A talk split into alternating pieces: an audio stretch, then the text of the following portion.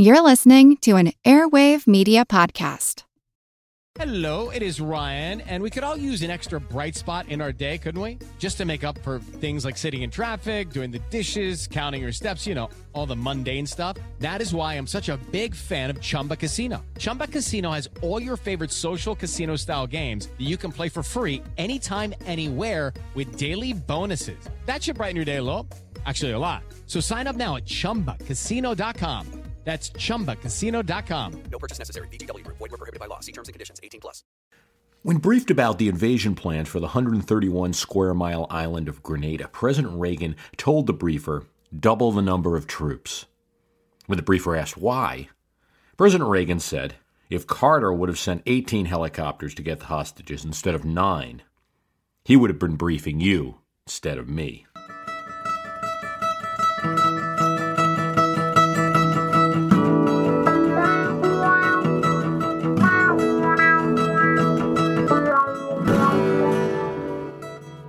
What ifs about the 1980 election. It's tempting to disagree with Reagan's backward look at the politics of 1980 and whether he would have indeed lost just because Carter rescued the hostages. Putting that aside, it was a lesson that Reagan had learned about military force the hard way in Lebanon. Having won the 1980 election, at least partially on foreign policy, Reagan could and would make changes in the art of state and reverse the detente policy of three predecessors. In that way, he was, ironically, like another ideologically different president in 1913. They called it grape juice diplomacy. And it wasn't only that Secretary of State William Jennings Bryan had been one of the more radical candidates for president, that he suggested something akin to the redistribution of wealth in America. It wasn't only that Bryan was defeated by a phalanx of business interests who raised more money than ever to defeat him, which made him a martyr among Democrats who would give him three party nominations in just 16 years. It wasn't just that Bryan was a kingmaker in the party and so helped Woodrow Wilson, a professor and reform governor of New Jersey, get the nomination for president, and help himself, Bryan, to an office that we know so rarely in history goes to a rival, the Secretary of State. And it wasn't just that William Jennings Bryan and Woodrow Wilson sought a shift in foreign policy from the gunboat of Teddy Roosevelt and the dollar diplomacy of William Howard Taft to an outstretched hand to the nations of the world. No, this was not why they called it grape juice diplomacy. It was because William Jennings Bryan banned the serving of alcohol at state dinners and any meetings with ambassadors, in fact, leading a few critics to suggest that the ambassadors got drunk before coming to the State Department and were thus more belligerent in their policy towards the U.S. Secretary of State seemed an odd choice for the silver tongued great commoner. He was more of a domestic guy. A low tariff, low prices, cheap money, pro silver, guy from the West. Yet Bryan's second presidential run in 1900 was more about foreign policy than his first run. His stance of isolationism against the expansion of McKinley. Bryan was, despite his loss, a heavy in politics and world known. That made him a contender for state. And Wilson and Bryan agreed on a new shift in foreign policy where right was might, where we, the United States, reached out to the world, and, as Wilson would say, we would teach people how to elect good men. Grape juice, or missionary diplomacy, it was called. Bryan did write a new treaty with Colombia, who we had more or less taken Panama from in order to make the canal. And it was a new treaty that apologized for the action. Or so it did until Republicans complained, and such language was dropped from the treaty. But Latin America got the message about the new administration. There was a tonal difference. Bryan concluded negotiations with over 30 nations in order to attempt to set up an apparatus to avoid war. It wasn't the League of Nations, it wasn't the United Nations. But in an era before the UN, it called for a cooling off period before any war was to start. Noble attempt. It did not prevent World War I, but it was an outreached hand to the world, and the world got the message. This reflected the ideology of Bryan and Wilson, the ultimate goal they wanted. Yet, Bryan and Wilson ended up acting like the old imperialists in Haiti and Nicaragua, where, after many attempts to support democratically elected choices, they ended up setting American friendly governments up to replace ones that were hostile to the U.S. Even missionaries had their limits. But it was the vast, uncontrolled nation to the south where Wilson and Bryan ran into the most direct challenge to their diplomatic style and the world reality of 1913. Wilson's inauguration and the enactment of progressive laws coincided with violent revolution in Mexico, which to understand we should go back to the French occupation of Mexico, which occurred while we were busy with our own civil war. And here I like to point out that if you celebrate Cinco de Mayo, you celebrate a victory of Mexican forces over the initial French invasion. But after Cinco de Mayo, May 5th, the French sent even more troops, took over Mexico, and installed an Austrian archduke as emperor. His legacy lives on in the center of Mexico City, which looks oddly like Paris. Some say the French influence is present in the cooking of some Mexican foods. The French didn't last long, though. They and their archduke were toppled by a rebel army led by Benito Juarez. President Juarez took over only to be toppled by his own army chief, Porfirio Diaz. And the 40 years that followed were a low point for human rights, democracy, but great for business. Porfirio Diaz crushed his critics, but made things good for business. 30,000 Americans lived in Mexico by 1913, and 10 billion of assets were there. Diaz was hated, though, by the populace, and in his fourth decade of power, several strong factions rose up against him in all areas of the country. In the south, Emilio Zapata and his rebels. In the north, Francisco Madero and his constitutional liberals. On the border, Pancho Villa's horse raiders. And in the midsection, Alvarado Obregon. In 1910, while Taft was president, warfare broke out between all of these factions and the Diaz government. By the end of his term, Diaz was ousted Madero had taken over and was elected president, along with a Democratic House of People's Deputies. Then, quite shockingly, his chief of armies, Victoriano Huerta, staged a coup d'etat and arrested the president and his vice president. Madero and his vice president were held for a few days, and in the disorder that followed, they were accidentally killed. Huerta, as Diaz before him, now sought control of Mexico and as the only stabilizing force in control of the army and control of the country, sought recognition from foreign powers. Several nations went along Japan, Germany, notably Britain. But in the waning months of his presidency, William Howard Taft didn't make any decision. His presidency was ending, and also he was seeking some leverage on the Mexican government on a trade deal and wanted to hold off on recognition. Aides to Taft say that if they realized what the incoming president, Woodrow Wilson, would do, they would have recognized Huerta. But we'll never know. What we do know is when Wilson took over, he held back on recognition of this new government. We will not recognize a government of butchers, he said privately. Soon the troops of Huerta stormed the elected people's deputies and dismissed the body, arresting the Madero supporters. This triggered anger from the remaining Maderoists in the northern area of Mexico, led by Venicio Carranza, and he began rebelling against the Huerta government. The day after the storming of the deputies, the United Kingdom sent their ambassador. This strongly implied approval of Huerta's action. Britain had oil interest in Mexico. America did too, and Senator Albert Fall of New Mexico and others began to pressure the White House. Theodore Roosevelt also advised recognition of Huerta. But Woodrow Wilson decided on a policy of what he called watchful waiting. He wasn't ready yet to recognize this new government. The second year of his presidency, he took it a step further.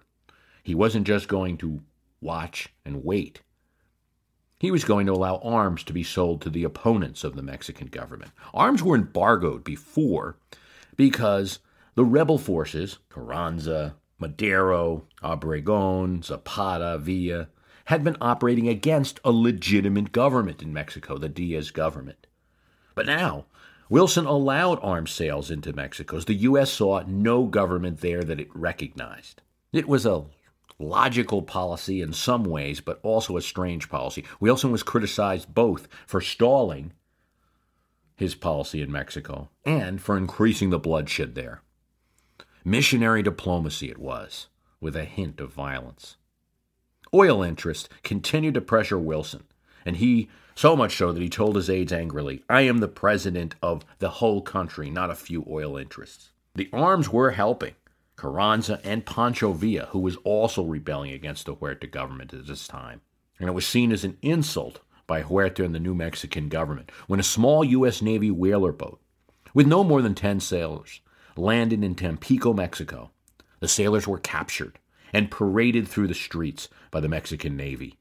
It was an outrage. When the superiors found out what the Mexican Navy in Tampico, Mexico had done. They ordered the U.S. soldiers released, but it was too late. The U.S. Navy had been insulted.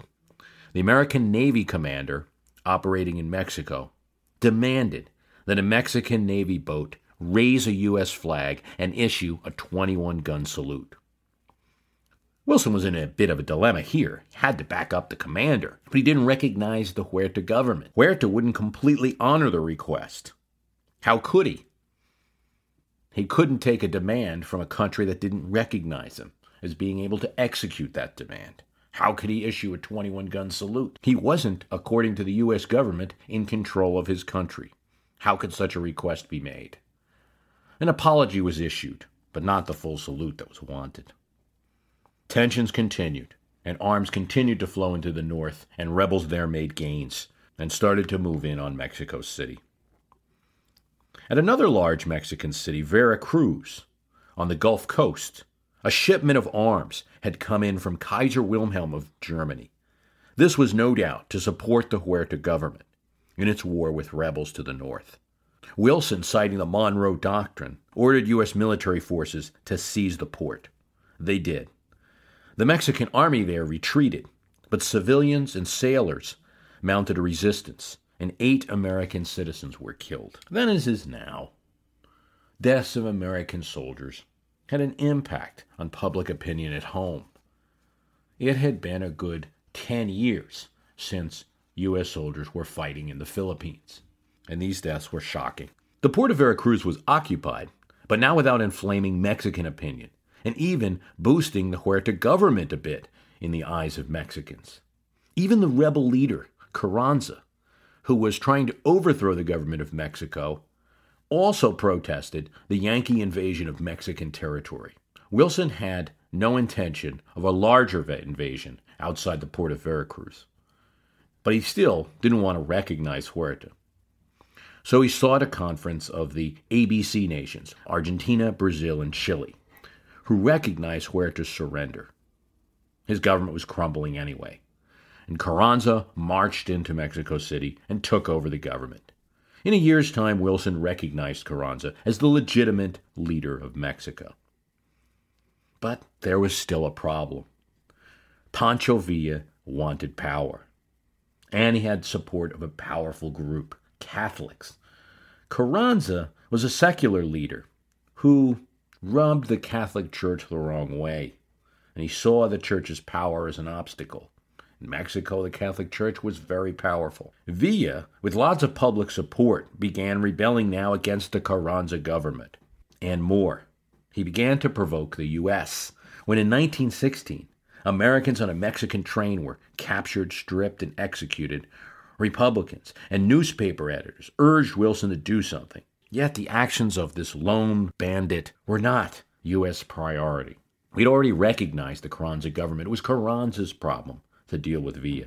He has kissed the blood-stained hand that slapped him, Theodore Roosevelt angrily shot out at Wilson's foreign policy, one of many slaps he would take at his rival in 1912. So at this point, maybe to provoke the U.S., maybe to make Carranza look bad, maybe to get arms, or maybe to punish an arms dealer who reneged on a contract after Villa had paid. Villa entered U.S. territory he attacked the town of Columbus, Mexico, killed 10 civilians and 8 soldiers, and burnt the town down. America had been attacked in its own territory. We need less grape juice and more grape shot, said an Arizona senator, poking fun at the Wilson Bryan foreign policy. Wilson was now forced to do something, and he tapped a veteran of the Spanish American and Philippine Rebellion Wars, General Jack Pershing, to lead a force of 4,800 men into Mexico to find Villa. Along with militia, their numbers would grow to over 6,000. The punitive expedition, as it was called, had the latest in technology in 1916 armored trucks, wheeled artillery, and a reconnaissance plane. Ostensibly, it was a fast moving force that could locate the horseman from the air, pin him down, and destroy his forces. Let us examine here Mexico in comparison to today's situation. A president is committed to a more human rights based approach to foreign policy. That America can promote values as well as its interest. And you have a considerable test of that ideology in the reality of Mexico for Wilson and of Afghanistan for Obama. I would venture to guess that not every American could correctly state what the goals of American forces in Afghanistan are, even though Obama made a recent speech on the subject. There was little understanding about what the goal in Mexico was at the time, as one conservative senator said, I support the president. He knows more than I do, but I can't quite figure out what the policy in Mexico is. But a goal is hard to articulate in a place where there's no controlling force, where the land is vast and there are many operators within the country, not only the legitimate government. An army is sent into a foreign nation with no intent to conquer, with no intent to topple the more legitimate government, but seemingly to support that government and root out a hostile force operating within. The force sent into Mexico at the time is proportionate to today's population, about a third of the force being sent into Afghanistan now. But it was concentrated in one place, and it had a purpose, albeit a difficult purpose, of getting one opponent. Mexico is not Afghanistan, it is right next door to U.S. territory. But it is a similar situation given the passage of time. And the distance between Mexico and Afghanistan is more than made up by the technology difference. A bomber now can leave from St. Louis, go after its target, and land back in St. Louis without ever touching the ground anywhere else. A drone programmed with GPS coordinates from Washington can kill a target in Afghanistan. Pershing didn't have drones. He did have one piece of equipment that flew through the sky, but as it turned out, the reconnaissance plane wasn't as good as as later models of the plane would turn out to be in World War I, and as one observer said, was not good for much more than barn stunts. The plane could never be used to locate the bandits at all. Any mission with one person as a target is difficult. Wilson forbid Pershing from using Mexican rails, which would have made the operation a lot quicker, but probably would have stopped Mexican rail traffic and the movements of the Mexican army, which would have angered the Carranza government. Pershing had to truck everything, and this was 1916. Automobiles had developed, but the roads in Mexico were mostly unpaved. The population was hostile, and got more so as the Pershing expedition went on and followed Villa deeper and deeper into Mexican territory, sometimes following him on no more than a hint or a rumor. Hundreds of miles. Wilson had really only negotiated a right to pursue from Carranza. The Pershing forces really didn't have a right to occupy territory in Mexico or to stay in Mexico for any long time. Carranza's government allowed that if Villa entered the U.S. and escaped into Mexico, American forces could pursue, and vice versa. If Villa's forces went into the U.S., Carranza's forces could enter the U.S. to pursue him. Of course, Carranza's government had no intention of entering the U.S. But as the Pershing expedition went on and went deeper into Mexican territory, it became more like an invasion. Public opinion in Mexico was making it difficult for the force to operate. No one was communicating, no one was cooperating. In some cases, forces supporting Carranza and forces supporting Villa combined to harass and attack the Pershing expedition. Pershing's forces captured some of Villa's lieutenants, but Villa was never found. Under pressure from the Carranza government, Wilson eventually called back Pershing. But Villa did not enter U.S. territory again, and the Bennett would retire in 1920. It might be said that the operation wasn't completely unsuccessful in ensuring the stability of the Carranza government by keeping Villa on the run. The U.S. had a better ally to its south, and despite several German attempts to turn Mexico against us during World War I, Mexico remained an ally. Without the ones like you, who work tirelessly to keep things running, everything would suddenly stop.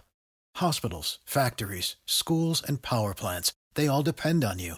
No matter the weather, emergency, or time of day, you're the ones who get it done. At Grainger, we're here for you with professional grade industrial supplies. Count on real time product availability and fast delivery. Call clickgranger.com or just stop by. Grainger for the ones who get it done. Want to learn how you can make smarter decisions with your money? Well, I've got the podcast for you. I'm Sean Pyles and I host NerdWallet's Smart Money Podcast. On our show, we help listeners like you make the most of your finances. I sit down with NerdWallet's team of nerds, personal finance experts in credit cards, banking, investing, and more. We answer your real-world money questions and break down the latest personal finance news. The nerds will give you the clarity you need by cutting through the clutter and misinformation in today's world of personal finance. We don't promote get rich quick schemes or hype unrealistic side hustles. Instead, we offer practical knowledge that you can apply in your everyday life. You'll learn about strategies to help you build your wealth, invest wisely, shop for financial products, and plan for major life events. And you'll walk away with the confidence you need to ensure that your money is always working as hard as you are. So turn to the nerds to answer your real world money questions and get insights that can help you make the smartest financial decisions for your life. Listen to NerdWallet's Smart Money Podcast wherever you get your podcasts. The series of events that would lead President Reagan to send troops into Lebanon is not hard to describe. It involves an ancient Catholic sect, a cranky prime minister, TV pitchers, an overzealous diplomat, a civil war, an aide who threatened to resign, and, well, let's just throw them in the French. Lebanon, although in the Middle East, where Muslims are the majority, had a large Christian population. The Maronite Catholics have been in Lebanon since the 5th century AD, and they've been in communication with the Pope since the 12th century, making them a branch of the Roman Catholic Church. In 1932, they were the majority of Lebanon. And they made the Constitution then so that they would always have a majority in the legislative branch and pretty much always have the presidency. Although by the 60s this had changed, Muslims were now the majority in Lebanon, the rules were kept the same. And the Christians, who had organized into militias, wanted to keep it this way. This was a volatile situation, and by 1975, civil war broke out in Lebanon. This gunfire in a distant land was not enough to trigger the attention of the United States. Certainly, Lebanon did not figure in the campaign of 1980, nor in the rhetoric of candidate Ronald Reagan. He was more focused on the Soviet Union or the hostages in Iran. By 1982, 100,000 people had died. Still, these deaths would not trigger U.S. attention or put Lebanon on the radar. What did was an action of Lebanon's neighbor. In 1981, Syria got concerned that Christian forces under Bashir Gemayel came a little bit too close to the border. And so Syrian forces got involved and bombed the town of Zul on the Syrian border. The bombed out nation, the size of Connecticut, this vacant lot in the Middle East, was now troubling its neighbors. Israel got concerned that there could be a hostile country on its borders if Syria got involved in the conflict. Now, with Israel and Syria both firing, this got the attention of the Reagan administration. Reagan sent Philip Habib, a veteran of the State Department in the Middle East, to negotiate a ceasefire. Habib got it and earned the respect of President Reagan. But Syria and Israel were not the only problem. Now the PLO, the Palestinian Liberation Organization under Yasser Arafat, got involved. They began attacks on Galilee, where Israeli citizens were living. Israel now had casus belli and entered Lebanon to make war with the Palestine Liber- the Israeli Defense Forces raided Beirut, destroyed uh, in an attempt to destroy the PLO headquarters. This put Reagan in a predicament. President Reagan had been a supporter of Israel since he was a liberal Democrat for human rights reasons. After suffering the Holocaust, the Jewish people deserved their own land, he felt. He never gave up his support of Israel. As a conservative Republican, he felt Israel was important to support. It was critical to U.S. security. But this situation was a bit different and ran into some other concerns of the Reagan administration. The images of the raid played badly on TV. The PL headquarters uh, may have been hit, but so were civilians. And the pictures of bodies being pulled from the rubble uh, didn't look good on TV for a president that was ultimately concerned with television. Israel's calculations were a lot different from the U.S. calculations. Reagan said Habib to negotiate an Israel PLO ceasefire. This was a bit tougher and required support from Saudi Arabia, but Habib got it done. And again, earned the gratitude of President Reagan for a diplomatic job well done. For about a year, this ceasefire would be in effect, and Lebanon would be cool and off American radar. Relations between Israel and the Reagan administration, despite Reagan's ideological support for Israel, would be difficult. When American companies sought to sell AWACS aircraft, this was a special, powerful surveillance aircraft, to Saudi Arabia, the Prime Minister of Israel, Menachem Begin, opposed it. Came to Washington, met with Reagan, and discussing the point with Reagan, said he would go no further. He wouldn't make any public statement. At least this is what Reagan aides say. He then went over to the Capitol and began lobbying congressmen and went on American TV with a statement against the AWACS sale. Reagan wasn't happy. His personal credibility, Reagan felt, was on the line. Couldn't allow this other nation to tell America what to do, even a nation that we supported. Reagan told Senator Slade Gorton of Washington that his personal credibility was now on the line, and he gathered the votes to approve the AWACS sale. Had Begin not made the TV speech, many felt the sale would have been opposed. Then Israel annexed the Golan Heights. This was an area that they had won in the 1967 Six Day War. But pushing through an annexation after tensions were supposed to be soothed and momentum was towards peace after the Camp David Accords was a belligerent step to many eyes. Caspar Weinberger, Reagan's Secretary of Defense, pushed Reagan to cancel 300 million in defense contracts with Israel. Begin didn't like this, and he called in the U.S. ambassador and told him, "We are not a vassal state. We are not a banana republic. We won't be pushed around." For two allies and two conservatively minded politicians, Begin and Reagan, tensions couldn't be stronger. June 2nd, 1982, the Israeli ambassador to Great Britain was killed by Arab terrorists. In retaliation, Israel blew up a sports stadium in Beirut. The PLO escalated, again attacking Galilee.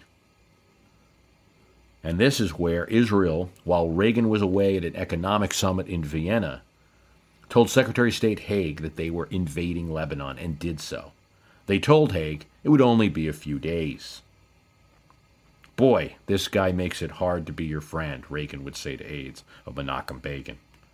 Under Ariel Sharon, Israel's forces would destroy Syrian air power and its surface to air missiles in Lebanon. The Israeli Defense Forces would march to Beirut. Reagan asked for a truce. Begin gave him two days.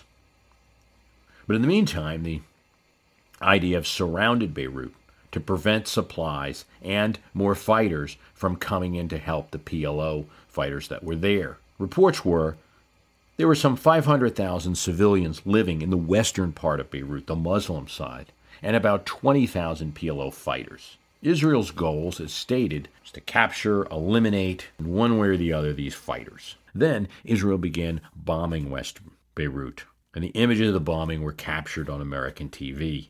Menachem Begin was summoned ordered, really, to the White House. It was not the friendliest of visits.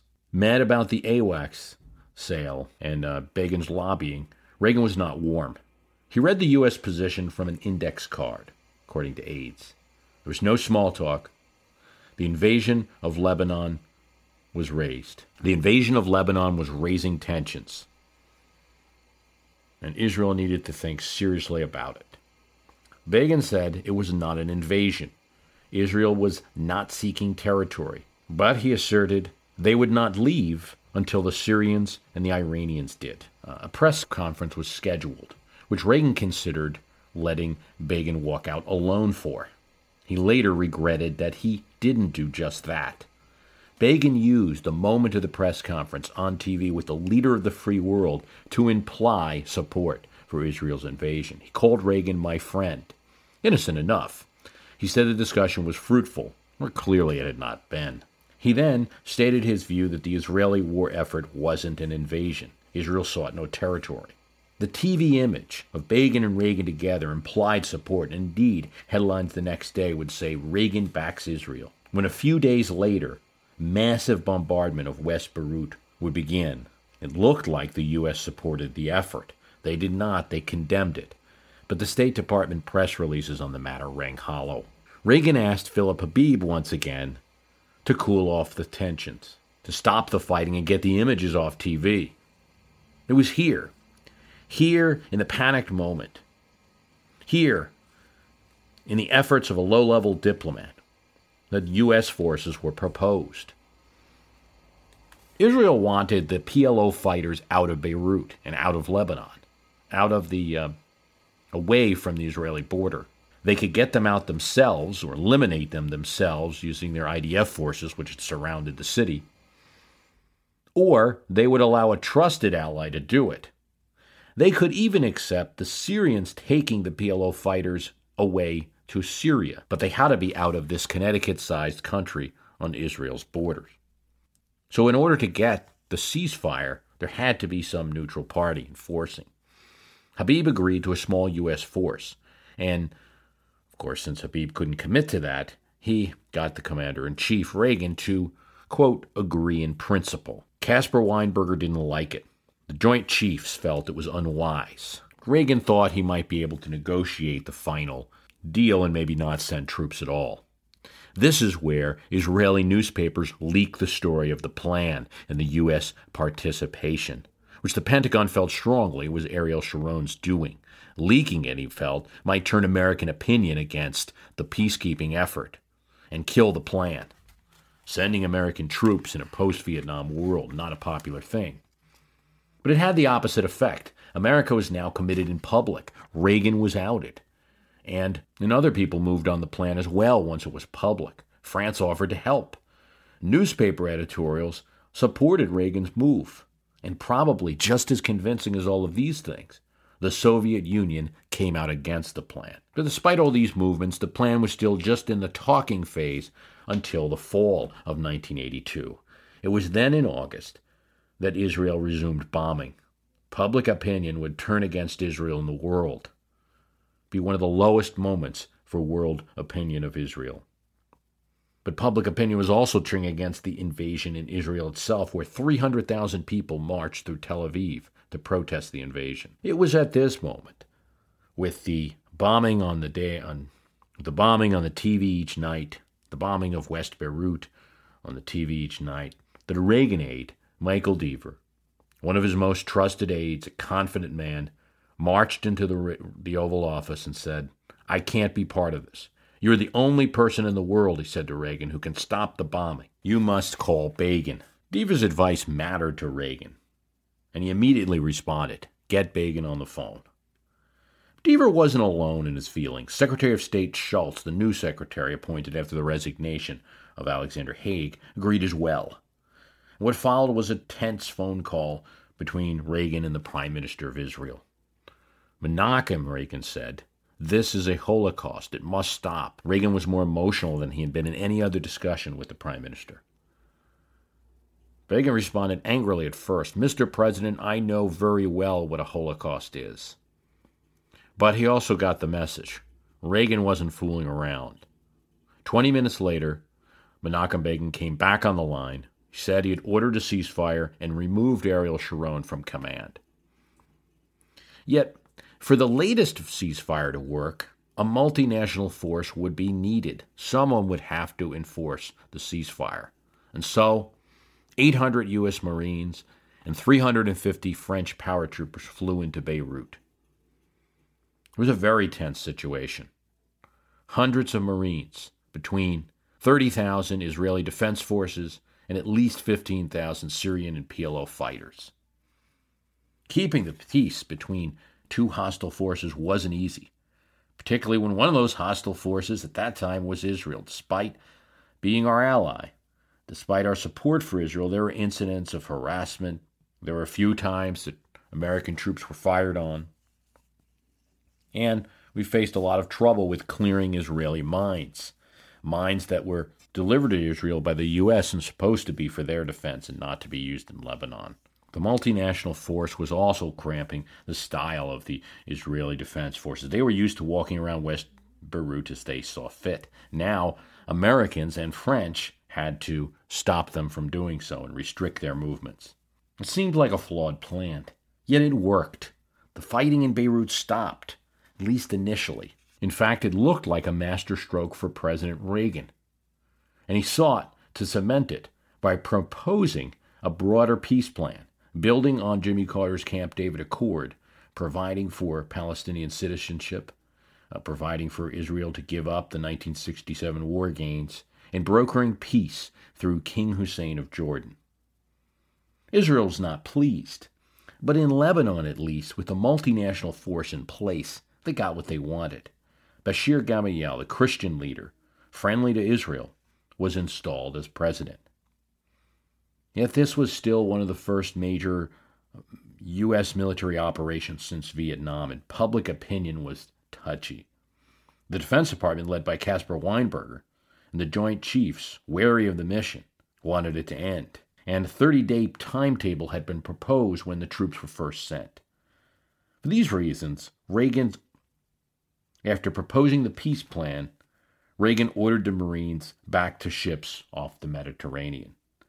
This action happened so quick that it surprised the French, who also made plans to withdraw. The reason for what happened next is debated. Was it a result of the Marine withdrawal or not? Secretary of State Shultz and Philip Habib opposed the withdrawal of the Marines. Secretary of Defense Caspar Weinberger was for the withdrawal. Whether one event led to the other or not, Bashir Gemayel was assassinated in a bombing of his party headquarters. There was now complete and total anarchy in the country, and with no multinational forces present in Beirut, Israel again entered Lebanon and quickly reached Beirut, surrounding the western side of the city. This prevented new PLO fighters or Syrians from entering. Then, for 60 hours, the Christian militia, fresh off the assassination of their leader, was allowed in, ostensibly to find PLO fighters but in the end, they killed 700 people in an unchecked massacre. When Begin spoke at a UN conference, two thirds of the delegates walked out. Again, the Reagan administration sought to stop the fighting, and to stop it now, a new multinational force was needed. This one for a longer stay, and now with 1,500 or 1,500 American soldiers. The Prussian General Clausewitz said, War is politics by other means. In reading history, I haven't seen much reason to doubt him. In Lebanon, politics failed and civil war broke out. Politics failed and neighbors invaded. Peacekeeping failed and assassination and massacre resulted. So politics was tried again. The new multinational force had success. Gemayel's brother was installed in the presidency by the Christian majority in the assembly a new Lebanese army was established, led by Christians, but with some Muslim participation. In an event that would be difficult to imagine happening today, U.S. Marines were cheered even by Shiite Muslims as they entered Beirut. These were the peacekeepers. After the ravaging and the killing that the wet population of West Beirut had suffered, these Americans and French were their only hope. Reagan saw Lebanon as the new milestone. America, he said, was back. We've closed the book on a long, dark period. of failure and self doubt and set a new course. The new multinational force would quiet Lebanon from fall 82 to spring 83, at least in terms of American, uh, at least in terms of Lebanon being on American radar. But gradually, the new Gemayel government was seen by Muslims as a puppet state for Israel. Americans came to be viewed as supporting the status quo. In May, our embassy in Beirut was bombed. Although there was a ceasefire between the Syrians, the Israelis, the PLO, and the Christian militias, there was one group that formed called the National Salvation Front, composed of various radical Muslim groups, even a few radical Christian groups who did not support the Gemayel government. They decided that they had nothing to do with that peace agreement. They would attack Lebanese army forces and the multinational forces well. This is a dilemma for peacekeepers. What do you do if a group declares war on you? When you go from a neutral to a target. This is one of the America's early peacekeeping operations. And so not all the rules were clear. The soldiers in the multinational force, Italian, French, and US, had index cards which gave them instructions. Their weapons were not to be loaded unless hostile force was threatened. In Washington, Weinberger asked Reagan for permission to use the Navy's artillery against this new group, the National Salvation Front, in their positions in order to assist the legitimate government and the Lebanese army in maintaining control of the country.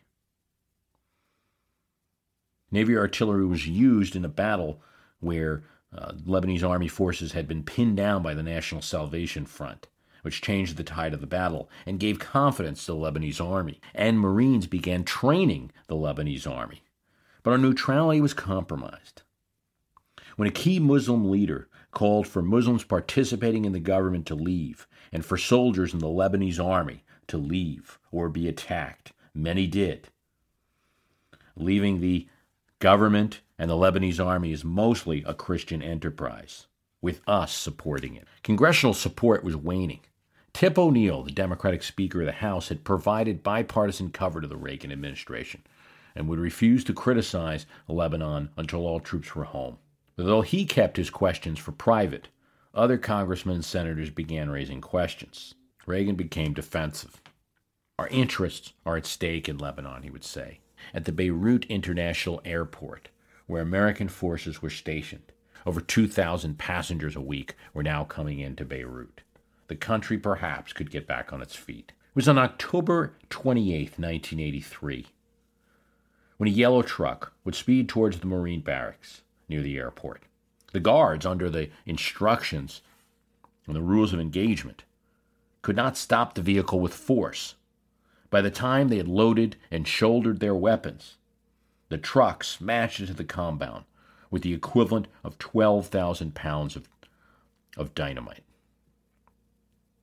220 Marines, 18 sailors, three Army soldiers, and an elderly Lebanese custodian died. 60 were wounded. It was the worst single day loss for the U.S. Marine Corps since World War II. The truck, as it turned out, was a water delivery truck that had been hijacked. It was not hard to imagine. Not far from the airport, villages which the soldiers joked and called Khomeinivilles. Nor was it wholly an American tragedy. French paratroopers looking from the other side of the airport to see what was going on would, a few minutes later, be blown out of their own barracks as a bomb exploded there. 58 French were killed on the same day.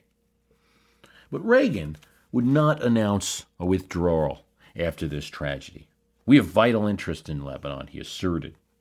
But after a few more months, when the, when the Lebanese government again collapsed, Reagan ordered Reagan ordered the peacekeeping force out. Lebanon may have sunk a lesser president. The mistakes that were made there, a lack of a clear mission, lack of force, no support from the populace, an uncontrolled ground. But part of the reason Reagan did not suffer from Lebanon was that soon after the event, U.S. forces would invade Grenada. Still, Lebanon was one of the goofiest operations uh, ever mounted Colin Powell would say years later.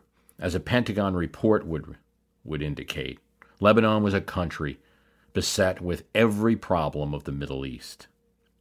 Reagan's defense that we had vital interest in Lebanon rang hollow to anybody who knew better. Yet there was something admirable in the Lebanon operation. It was an early American attempt at peacemaking. It attempted to broaden our policy choices, to make us a player in the Middle East, an honest broker. It was linked with an attempt to build on Jimmy Carter's Camp David Accord, working as President Clinton later would through King Hussein of Jordan as a moderate ally. It was a diversion from Reagan's one track rhetoric against the Soviet Union that demonstrated that he was a thinker and a game time decision maker and in control of policy choices. We don't know what would have happened if U.S. forces had stayed in initially instead of uh, leaving after 30 days, if the massacre in West Beirut would not have happened. Caspar Weinberger later wrote that there is no way that the withdrawal caused the massacre or the assassination of Gemayel. Why were American troops in a bombed out Middle East country? Because Lebanon may not have been vital as a country to U.S. security, but the Middle East was. And the big problem in the Middle East in 1982 and 1983 was Lebanon. Therefore, it was in our interest. For president routinely labeled as a warmonger, Lebanon was an indication that Ronald Reagan could seek peace as well. When the operation was hopeless, Reagan didn't linger with it. He didn't worry about the politics of withdrawing. He left. Mexico and Lebanon are certainly not the only two places in history where American forces have operated, where presidents have been committed to. But what does looking at these two conflicts tell us, perhaps, about Afghanistan? Obama has been committed there as Reagan was to Lebanon, as Wilson was to Mexico. As a candidate, Afghanistan was the right war. Iraq had been, as candidate Obama labeled it, the wrong war. And Afghanistan, of course, seems that way. This is where all reports indicate that bin Laden was after 9 11, if he was alive at all. And certainly, Al Qaeda has operations there with the help and the cover of the Taliban government. Operation 2001, using allies, CIA covert ops, bribes, drones, airstrikes, Tomahawk missiles, destroyed the Taliban in a few months. But by 2005, the Taliban was back, rebuilding, and the chaos and the neglect while the Iraq War waged on.